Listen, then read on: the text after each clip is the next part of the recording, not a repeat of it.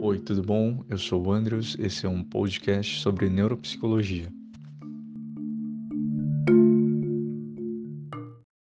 O que é a neuropsicologia?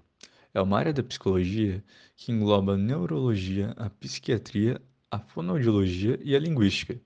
O principal objetivo é estudar as interrelações do sistema nervoso e o comportamento humano e seus processos psicológicos. Ele está agora um grande contribuidor para a neuropsicologia, o Alexander Romanov Luria, que foi um neuropsicólogo russo-soviético. Luria desenvolveu uma série de testes neuropsicológicos durante seu trabalho clínico com pacientes vítimas da Segunda Guerra Mundial. A partir de seus estudos, do qual fez análise dos funcionamentos de várias partes do cérebro e suas funções integrativas. As funções integrativas nada mais são do que o recebimento de informações recebidas por todo o organismo e o processamento cerebral.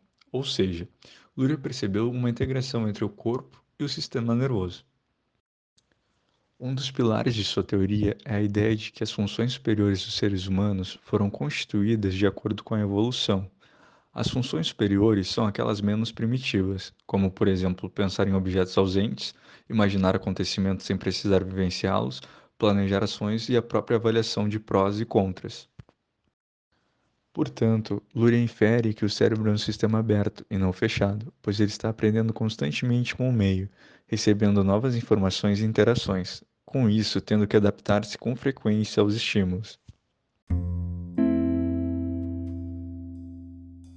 Um dos pilares de sua teoria propõe que, por conta da complexificação da evolução humana, foi se adquirindo novas tecnologias, como por exemplo a escrita, que exigiu do homem primitivo uma readequação, fazendo com que o cérebro interagisse com o meio físico e sociocultural, modificando suas estruturas com a finalidade de evoluir e se adaptar.